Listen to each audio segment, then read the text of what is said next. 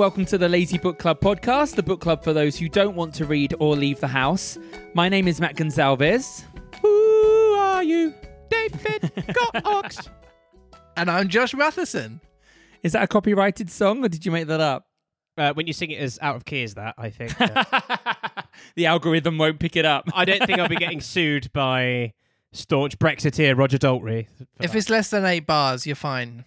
Today we're looking at chapter four of Animal Farm. Last week ended with Napoleon having taken the puppies away Yeah. and oh yes, the taken shoved them them up in to the the loft. barn, like the a- the attic in the barn. KGB school. Yeah, and was Yeah. is basically seems to be training his own private army. Paw Patrol. Paw Patrol. oh no, I'm gonna get sued again. Paw Patrol. That's what it should be. Mind you, if you like Paw Patrol, like you see the uh, those kids' lunchboxes and stuff, they don't look very menacing. They're like big, Mm. fluffy cartoon They're puppy thoroughly Alsatians. unthreatening, yes. yeah. I wouldn't be like you know if I was like sort of taking drugs in the park and that little puppy comes. Not for the kids, though. I know some parents who use Paw Patrol as like parenting. They're like, really, if you don't tidy your room, Paw Patrol will come. And they're like, ah!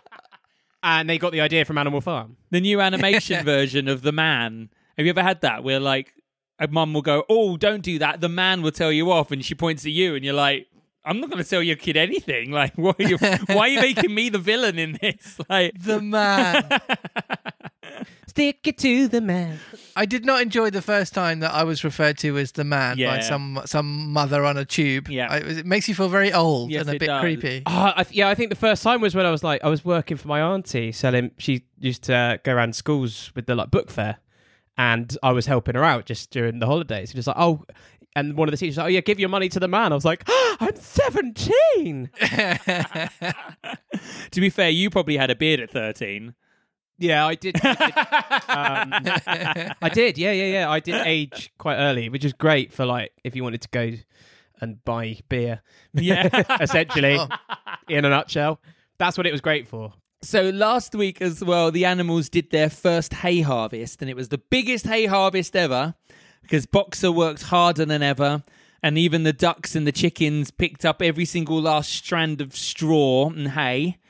Mm. But the pigs didn't do any work; they supervised. In their deck chairs. Yes, and they also assigned their own little quarters, and they've also taken all the milk and all the apples because they said it's brain food, and they do it for the good of the farm, not Yeah. because they like the milk and the apples. So they're already starting to spread their own propaganda. Yeah, which we discovered was a real goose. Oh dear. I'm I'm hoping in this uh, chapter this is the first time we see a cat driving a tractor. That's all I want to imagine. Yes. It's Seems got uh, likely. blocks blocks on the pedals. yeah. and a little hard hat on. Yeah. So we um, have a look at chapter four then. Oh, All go on then. Chapter 4 By the late summer, the news of what had happened on Animal Farm had spread across half the country. Every day, Snowball and Napoleon sent out flights of pigeons, whose instructions were to mingle with the animals on neighbouring farms, tell them the story of the rebellion, and teach them the tune of Beasts of England. Do you think the pigeons are going to launch a coo? Oh wow, that's pretty good actually. Special, special. Most of this time, Mr. Jones had spent sitting in the tap room of the Red Lion in Willingdon, complaining to anyone who would listen of a monstrous injustice he had suffered in being turned out of his property by a pack of good for nothing animals. The other farmers sympathised in principle, but they did not at first give much help. At heart, each of them was secretly wondering whether he could somehow turn Jones's misfortune to his own advantage. It was lucky that the owners of the two farms which adjoined Animal Farm were on permanently bad terms. One of them, which was named Foxwood, was a large, neglected, old fashioned farm, much overgrown by woodland, with all its pastures worn out and its hedges in a disgraceful condition. Its owner, Mr. Pilkington, was an easy-going gentleman farmer who spent most of his time in fishing or hunting according to the season. The other farm, which was called Pinchfield, was smaller and better kept. Its owner was Mr. Frederick, a tough, shrewd man, perpetually involved in lawsuits and with a name for driving hard bargains. These two disliked each other so much that it was difficult for them to come to any agreement, even in defense of their own interests. I'm trying to work out, obviously, if Animal Farm is representative of the Soviet Union, then surely these other two farms must be representative of two other countries near Russia. Superpowers, maybe. Yeah. Oh, hilarious. Foxwood Farm represents the United Kingdom. Way! The We're overgrown woodland. We're unkept. We just like fishing and hunting Yes. and all that sort of nonsense. What about the neat little Pinchfield? Germany is my final answer. oh, it does. It represent. It symbolizes Germany. Deutschland, Deutschland, über alles. Small and neat and everything in order. That makes sense. Very neat and efficient. Yeah. Yeah. Mhm. Great. So nice to know that we are Russia's scrappy friend. Nevertheless, they were both thoroughly frightened by the rebellion on Animal Farm and very anxious to prevent their own animals from learning too much about it. At first, they pretended to laugh to scorn the idea of animals managing a farm for themselves. The whole thing would be over in a fortnight, they said. They put it about that the animals on the manor farm they insisted on calling it the Manor Farm. They would not tolerate the name Animal Farm. Were perpetually fighting among themselves, and were also rapidly starving to death. When time passed and the animals had evidently not starved to death, Frederick and Pilkington changed their tune and began to talk of the terrible wickedness that now flourished on Animal Farm. It was given out that the animals there practiced cannibalism tortured one another with red hot horseshoes, and had their females in common. I don't know what that means. What does I that think mean? it means Sharing everybody a- had their way with the women. Sharing Oh. their mares, sharing Yeah. the sows, sharing the It's pretty dark. Yeah. female sheep. I think this is obviously quite interesting because it's like obviously talking about how the upper classes weren't happy that there was a revolution that happened, and they're obviously kind of going, "Who do these working class people think they are running a country? Like, don't they know they need their betters? Otherwise, how are they going to survive?" Does that allude to the sort of like, you know anti-communist propaganda in terms of like Oh, selling definitely. selling these stories about um because because obviously the way it would be painted even na- even in nowadays to a lot of people in like uh, middle middle America what they think they don't even know what communism is it's just this No. this, this this big horrible word and they can, they can only imagine Yeah, they just throw it around. It's propaganda, just like Animal Farm are using propaganda. The pigs are using it on Animal Farm to get their own way.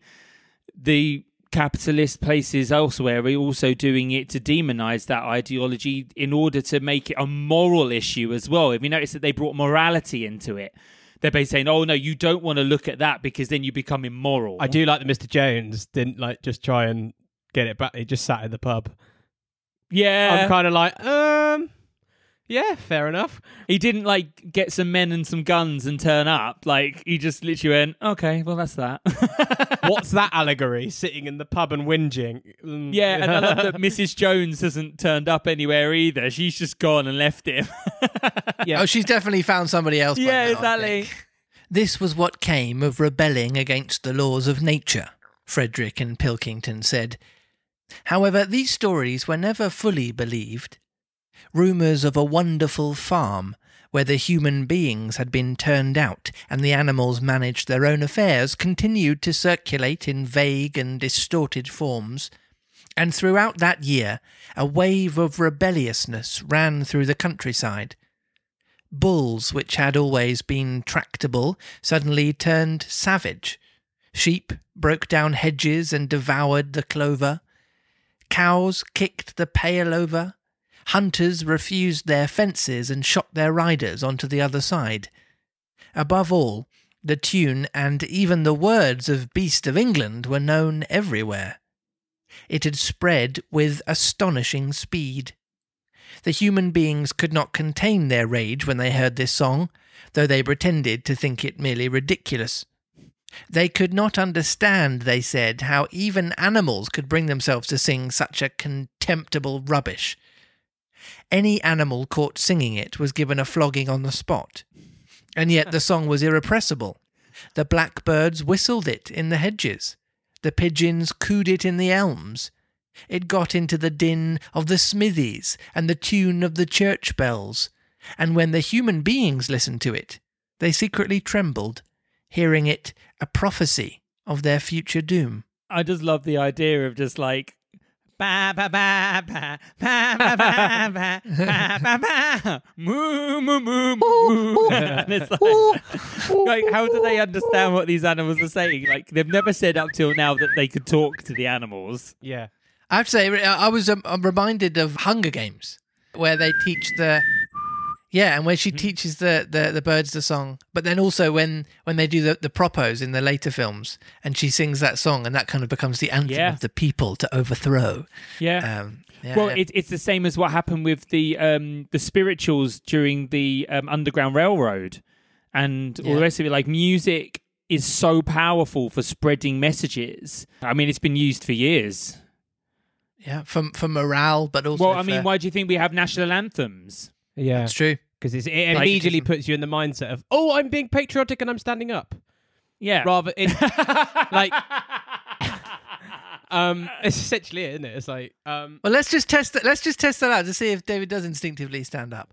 God save us. He's up. He's up. He's immediately up. she'll see me. I stood to attention for the queen. Lizzie's at the window. It's like Andy's coming, but One didn't stand up. it's a it's a party game. She does it. She like goes up onto the balcony. She plays it, and uh, anyone who's not standing up is like, "You're out. You have to go and sit down." well, and they get deported. yeah, basically, it's um. Early in October, when the corn was cut and stacked and some of it was already threshed, a flight of pigeons came whirling through the air and alighted in the yard of Animal Farm in the wildest excitement. Jones and all his men, with half a dozen others from Foxwood and Pinchfield, had entered the five bar gate and were coming up the cart track that led to the farm. Oh, he's finally decided to do something about it. They're coming with their pitchforks. There you go. We did say, why is he just sitting in the pub? Why is he not trying to take the farm back? Yeah. They were all carrying sticks, except Jones, who was marching ahead with a gun in his hands. Obviously, they were going to attempt to recapture the farm. This had long been expected, and all precautions had been made. Snowball, who had studied an old book of Julius Caesar's campaigns, which he had found in the farmhouse, was in charge of the defensive operations. Does he know that he goes in a Caesar salad?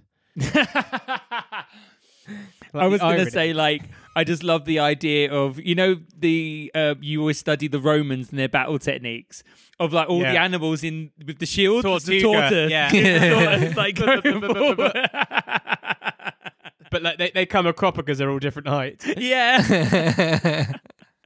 He gave his orders quickly, and in a couple of minutes every animal was at his post.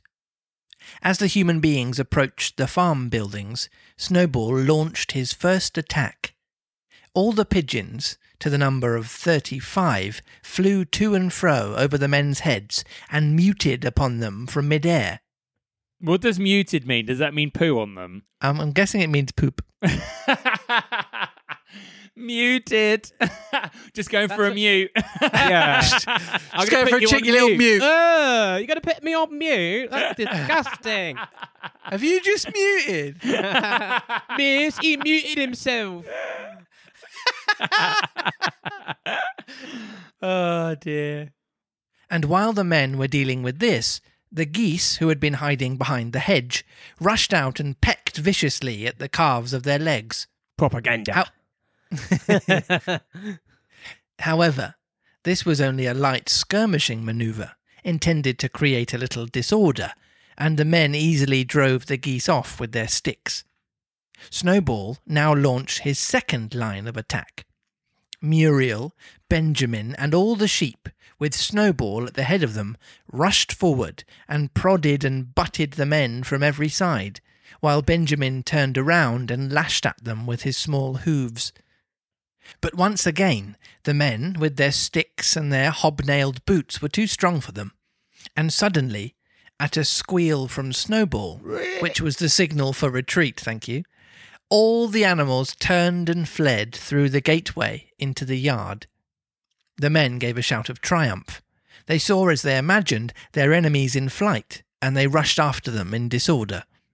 This was just what Snowball had intended. As soon as they were well inside the yard, the three horses, the three cows, and the rest of the pigs, who had been lying in ambush in the cowshed, suddenly emerged in their rear, cutting them off. Snowball now gave the signal for the charge. He himself dashed straight for Jones. Jones saw him coming, raised his gun, and fired. The pellets scored bloody streaks along Snowball's back, and the sheep dropped dead. Without halting for an instant, Snowball flung his fifteen stone against Jones's legs. Jones was hurled into a pile of dung, and his gun flew out of his hands.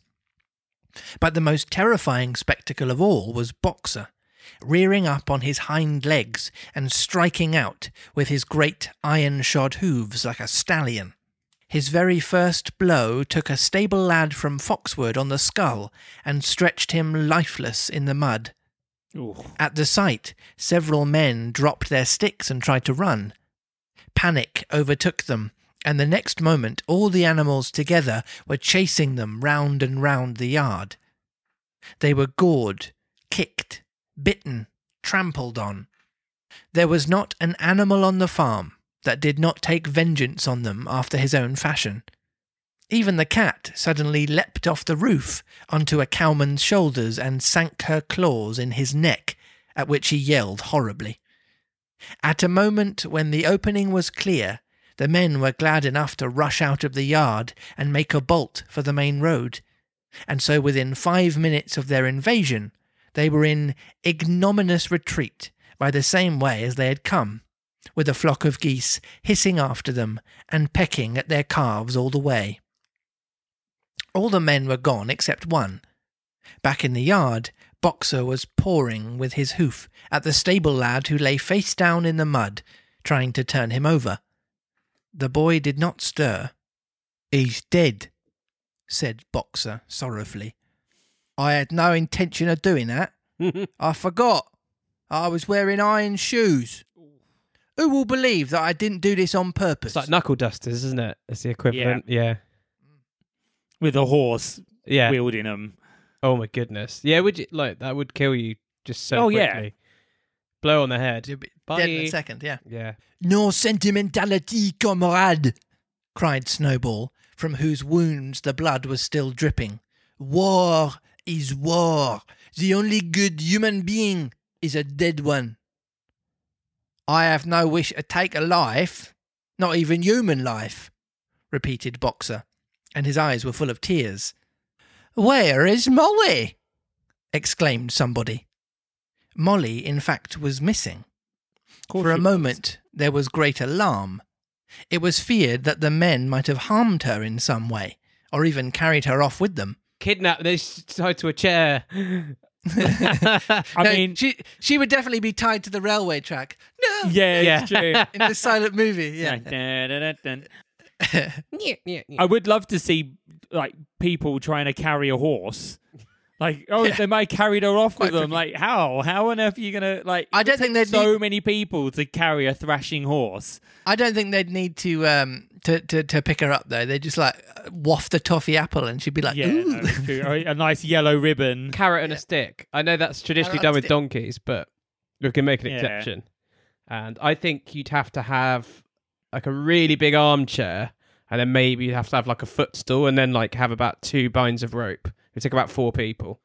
But that's Wow. how you could. You've that's re- how you could tie a You've horse. really thought this through, Yeah. haven't you? Is it, have you have you kidnapped a horse before? Yeah, but I I had to buy, yeah. I had to hire at the Yeah. church hall, and I actually ran out of um like I ran out of time because they said, well, we've got the WI in here, so I had to I, I'll No, right, yeah. so I had to let the horse go. I'm so confused. I don't understand how any of those scenarios link together at all. But let's just keep going. I had to hire the Yeah, church hall because that's the only room that was big enough. Exactly. You, you couldn't just do it in a normal room, could you? No, right. Okay. You know, you could. You know, if you need like a room, you can like hire it. yeah, but okay. And sometimes you can going. you can only book a certain time, and I, I can't believe I'm able to explain Yeah, it. but If you're just kidnapping a horse, I don't know why you just don't do this outside. Why do you need a room to kidnap? because it needs to be in a room because it's like James Bond. Actually, a disused warehouse. I've just A disused warehouse in the decided that I'm not the one confused. David's the one who's confused. David, Matt's got sushi on the way. He doesn't need all of this uh, Yeah. meandering conversation. He's looking forward to his his mucky mucky. yeah. that sounds that sounds so dodgy. Yeah. muty muty. Oh, lovely. In the end, however, she was found hiding in her stall, with her head buried among the hay in the manger. She had taken to flight as soon as the gun went off, and when the others came back from looking for her, it was to find that the stable lad, who was in fact only stunned, had already recovered and made off. He's not dead. That's good. Is it good? It is good. We shouldn't be. I yeah. guess so. Yeah. The animals had now reassembled in the wildest excitement, each recounting his own exploits in the battle at the top of his voice. An impromptu celebration of the victory was held immediately. The flag was run up and Beasts of England was sung a number of Standard. times. Then the sheep who had been killed were given a solemn funeral, a hawthorn bush being planted on her grave. At the graveside, Snowball made a little speech, emphasizing the need for all animals to be ready to die for Animal Farm if need be. The animals decided unanimously to create a military decoration, Animal Hero First Class, which was conferred there and then on Snowball and Boxer. It consisted of a brass medal. They were really some old horse brasses which had been found in the harness room, to be worn on Sundays and holidays. There was also Animal Hero Second Class, which was conferred posthumously on the dead sheep. There was much discussion as to what the battle should be called. In the end, it was named the Battle of the Cowshed, since that was where the ambush had been sprung. Mr. Jones' gun had been found lying in the mud, and it was known that there was a supply of cartridges in the farmhouse. It was decided to set the gun up at the foot of the flagstaff, like a piece of artillery, and to fire it twice a year, once on October the 12th, the anniversary of the Battle of the Cowshed, and once on Midsummer Day, the anniversary of the Are they rebellion. going to start having big like military parades, like demonstrative Yeah. military parades with like They're and going to it's like start putting goose- the nuclear missiles down. doing the, that like down the proper like street. step hop step uh like marching. I'm imagining North Korea like Yeah. military. Like Display, there's a yeah. plow and like the one gun that comes at the end. Look at our might. and then just like a big so good. trailer of pigeon poo. Uh, by the by, that was end of chapter. oh wow. oh, I ruined the Yeah. drama. Oh well. You, d- you definitely did, but it's fine. You know, it's all good. So, the Battle of the Cowshed. Yeah, I mean, it, at least it is keeping the action going, isn't he? In order to kind of keep it interesting. That's like the second fight with the humans we've seen already, and it's only chapter four. We're looking at LitCharts for this book.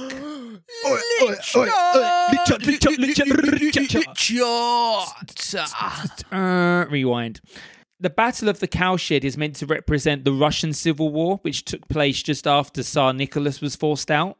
So it's meant to be just this other civil war that kind of happened afterwards, where probably, I mean, I've not looked it up, but what I'm assuming is almost what happens every time a royal gets thrown out, where the royal tried to come back and some people who were royalists were on his side and a lot of people weren't Right. and there was a there was a battle So of there power was like a bit of a fight This has kind of happened pretty much every country where there was some kind of revolution. The king tried to make some kind of comeback and didn't make, Yeah. didn't manage it. A Tsar is born. So, without looking it up, I'm pretty sure that's what that was about. So, though the cat does participate in this battle, it's implied that there's little risk to the cat.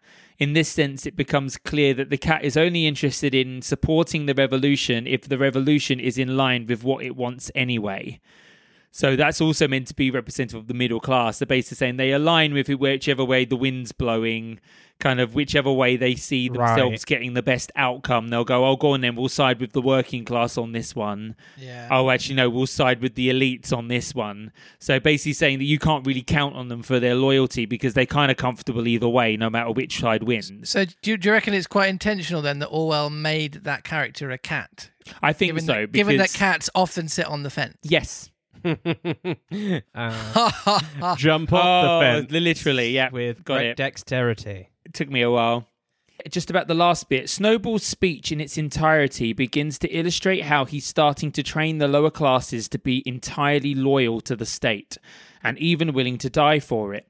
Establishing holidays commemorating the revolution and the Battle of Cowshed create built in times for Snowball to remind the animals of their duty to the state as well as their pride in what they've created. Now, what's interesting about reading that is that is not something that is peculiar to just communism. That is something that happens in every single nation on the planet. Like every single nation has these kind of commemorative holidays whether it's V Day, Remembrance Sunday. I'm sure they've got ones in America for like Pearl Harbor and One of them that bizarrely, and I ha- I have no idea why, but it always seems to come up on my calendar like 87 times in the different calendars, is the Battle of the Boyne, which is a Northern Yes. Irish holiday, yeah. which is uh, on the 12th of July this year. But it's just interesting how these things are used in order to instill patriotism, to instill loyalty to the state, and to remind people of what's expected of them should the state come under attack or be threatened in any way. Do you see what I mean? It's like it's meant to invoke this feeling of like being willing to make the ultimate sacrifice for one's country. Yeah, and what the people, you know, it's it's it's in a lot of people's patriotism that um we are literally having Waterloo, um, and Dunkirk, and all, um, you know, whether it's right or wrong, rammed down your throat, and for Scotland, Bannockburn as a Yeah. sort of like that represents for them. Uh, Scotland getting one over on England, for example. I'm trying to um in for America as well. You know, um, Yeah. Fourth. I I mean, it's like I guess it's a bit because it's independence, but like the Fourth of July, because that Yeah. was a victory over someone. Yeah, And you still get you'll still get people going like, "That's the time when we whooped your ass." It was like, but that is so irrelevant to you now, and like your pa- your patriotism has got nothing to do with that, or it shouldn't do. It's just interesting because obviously Litcharts and George Orwell are looking at this from a very communist point of view of like this is what they do to create loyalty from the lower classes towards the state. But really this is just universal state building. Like this happens across every every single type of government no matter what type of government it is. This is just statecraft and about invoking some kind of emotion towards one's country is one of the best ways of mobilizing people and unifying people and, you know, mobilizing them against an enemy or a threat. That's kind of like the best way to do it. Often on the spectrum, you see a lot of consistent features that happen no matter what type of government it is. Because Yeah. at the end of the day, nation building is nation building and humans are humans. And the best way to unify humans or to get them all on side and to get them all under one banner is the same no matter what the ideology of the government is. As I say, these ideologies are often placed against each other capitalism and communism, and like fascism and socialism. And but there's some very interesting underlying foundations that are the same no matter what, just because people are people. Yes, this book is far too good just to be. This is just this is the allegory of communism because I think very quickly we've realised it certainly isn't. It's actually all about human nature. Um, but it uses It it, uses the story of communism to um, tell us all about human nature and animal nature. Um, so it is. It's it's not just. It's certainly not just a hymn book about communism in any way, which is what I thought it was. You could almost have a sequel and apply it to another ideology.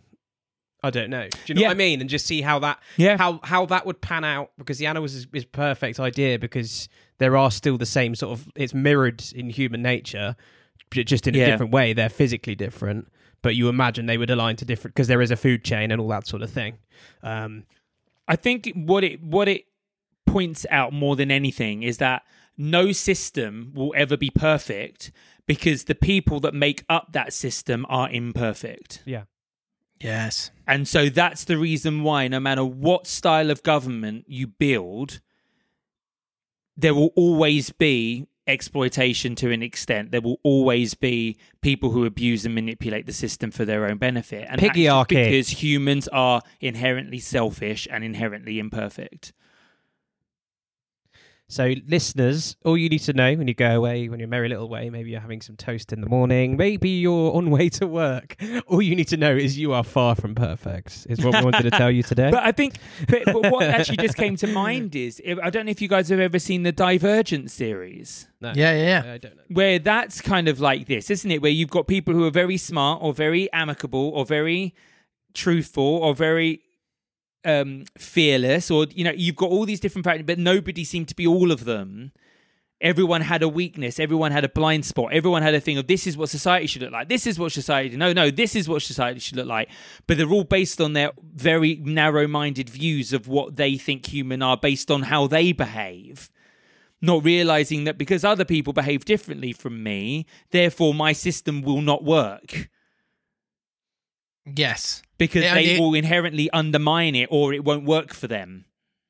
Yeah, yeah, yeah. Is it, yeah, great examples of that kind of like. Well, in theory, if everyone was like this, this would this would be a, a, a dream. Yeah, But it, but that's not the case. but people don't fit cookie cutter. We don't have cookie cutter people, so it, it, it, any system that we can come up with will never serve everybody. It just won't. So it's basically the case of going, how can we evolve to the point where we have something that at least works on, you know, a moral level, but then morality changes and shifts as time goes on as well. You see that in in society today in terms of what is deemed morally okay that wasn't deemed morally okay 20 years ago 40 years ago 50 years 100 years ago. Whatever you know what i mean? It's like it, it, it all changes with every generation that comes through as well. So it's constantly evolving but i don't think we'll ever get to a perfect system just because humans are inherently Because there's always a knobhead Imperfect. somewhere, basically. yeah is what we were trying to. My prediction, even though I kind of is that they're going to start getting quite materialistic when they start going, "Cool, we've done that now." Well Yeah. yeah. i think certain classes of them are going to be starting to get quite well, materialistic. uh, I guess the idea of an honor is quite materialistic in a way because Yes. it puts it puts that because yeah. that's all it is, isn't it? It's it's trying to it's trying to go up one level. It's status. Yeah. It's about trying to place yourself above others. Because even if I think about that in my head, I go, oh yeah, but if I got a car, then suddenly I think of myself as better in some sort of way. Even if you're going, Mhm. well, no, that's not true. Subconsciously, you are going, oh yeah, but then I've got that car and I can do that and I can do that. Yeah. Ultimately, it boils down to a very raw version of materialism. Uh, Yep.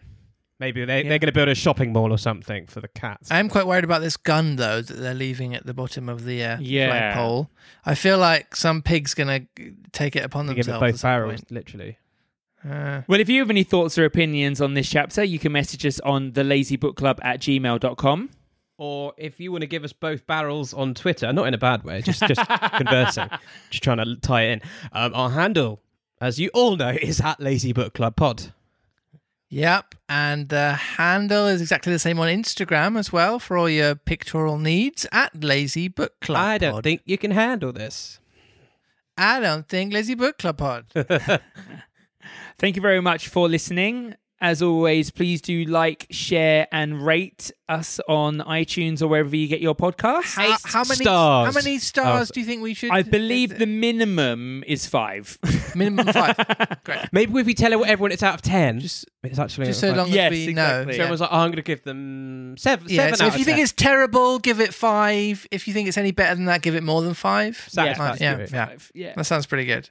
Also, from next month, we'll be launching a Patreon. So I'll be sharing the details of that on our Twitter as well. So if you would like to support us, then you can sign up there and the benefits will be listed on the Patreon page. At the moment, it's just an extra episode a month. And I've started making my own jewellery out of pasta, so you Oh. might get some of that as well. And I, for never know. five minutes, will come on Zoom and just stare at you. Ooh, I won't say anything, but that that's that's what worth a happened. couple of quid a month, I'll isn't just it? sniff. Definitely. Definitely. Well, thank you very much for listening, and we will see you next week for chapter five of Animal Farm. See you then. Bye-bye. Bye.